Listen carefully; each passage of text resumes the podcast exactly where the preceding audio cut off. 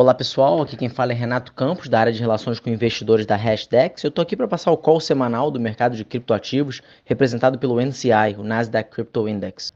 O NCI fechou domingo, dia 30 de outubro de 2022, 10,4% acima do fechamento da semana anterior. Esse movimento foi influenciado principalmente pelo Ethereum, que subiu 19,6%, enquanto o Bitcoin subiu 6,4%. E essa alta ela começou com o um avanço do Ether, que avançou 150 dólares de forma súbita a caminho dos 1.500 dólares, reconquistando um patamar de preços não visto desde meados de setembro e recuperando grande parte das perdas registradas após sua transição exitosa para o modelo de prova de participação. Esse rally do Ether foi impulsionado por um short squeeze, que é uma dinâmica causada por uma alta inesperada que obriga os vendidos a comprarem Ether para encerrar uma posição e criando um efeito assim cascada que eleva os preços. E diferente do que ocorreu em meados de outubro, quando os preços se recuperaram após uma leitura negativa do CPI nos Estados Unidos, esse short squeeze não foi causado por uma manchete macroeconômica. E esse rally do Ether puxou o preço do Bitcoin, mas deixou para trás as demais plataformas de contratos inteligentes. O mercado de ativos digitais, já para quarta-feira, é, pareceu estar perdendo força enquanto as bolsas nos Estados Unidos abriam e os mercados começavam a reagir aos resultados negativos de Microsoft e Alphabet, né, que é o Google. Porém, o Banco Central do Canadá anunciou uma alta de juros de 50 bips, surpreendendo o mercado, que esperava uma alta de 75 bips.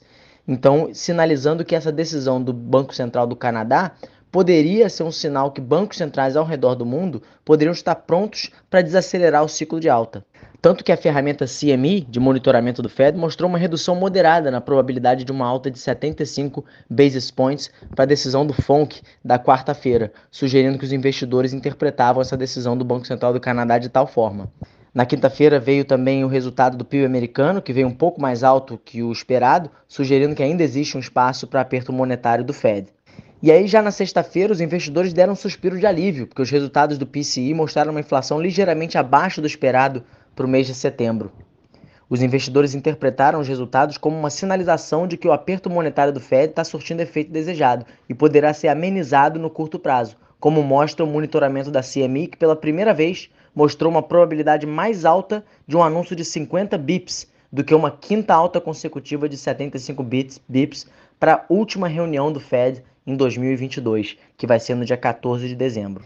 E aí essa notícia do PCI acabou ajudando o Bitcoin a atingir sua máxima semanal de 20.925 dólares na manhã de sábado, e o Ether que manteve sua trajetória de alta até a tarde desse mesmo dia, quando registrou sua alta semanal de 1.645 dólares. E essa semana a gente vai ficar de olho na zona do euro, que deve divulgar os dados de inflação, CPI, que demonstrarão o impacto da guerra da Ucrânia sobre os preços à medida que o continente ingressa em um inverno repleto de incertezas. E na terça-feira, os holofotes se voltarão para a decisão política monetária do FONC. É, o mercado não espera surpresas, presumindo uma alta de 75 bips, mas a coletiva de Jerome Powell pode revelar fatos que podem afetar os mercados de ativos digitais. Teremos também dados de mercado de trabalho nos Estados Unidos que vão fechar a semana aí do calendário macro. E como notícias interessantes aí, a Google anunciou planos para lançar um Node Engine, né, um, um mecanismo de nós baseado na nuvem para projetos da rede de Ethereum. Segundo o anúncio, o novo mecanismo permitirá que as empresas de Web3 é, agilizem e simplifiquem a implementação de novos nodes e demonstra a atenção contínua dada por grandes empresas de tecnologia ao ecossistema de cripto, apesar da baixa de preços.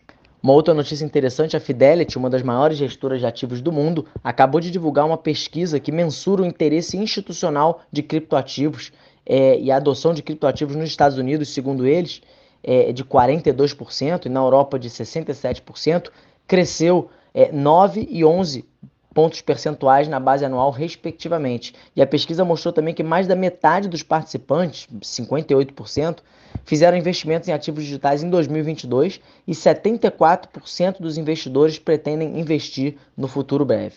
Segundo o presidente da Fidelity Digital Assets, abre aspas, embora os mercados tenham enfrentado ventos contrários nos últimos meses, acreditamos que os fundamentos dos ativos digitais permanecem fortes e que a institucionalização do mercado nos últimos anos o posicionou para resistir aos eventos recentes.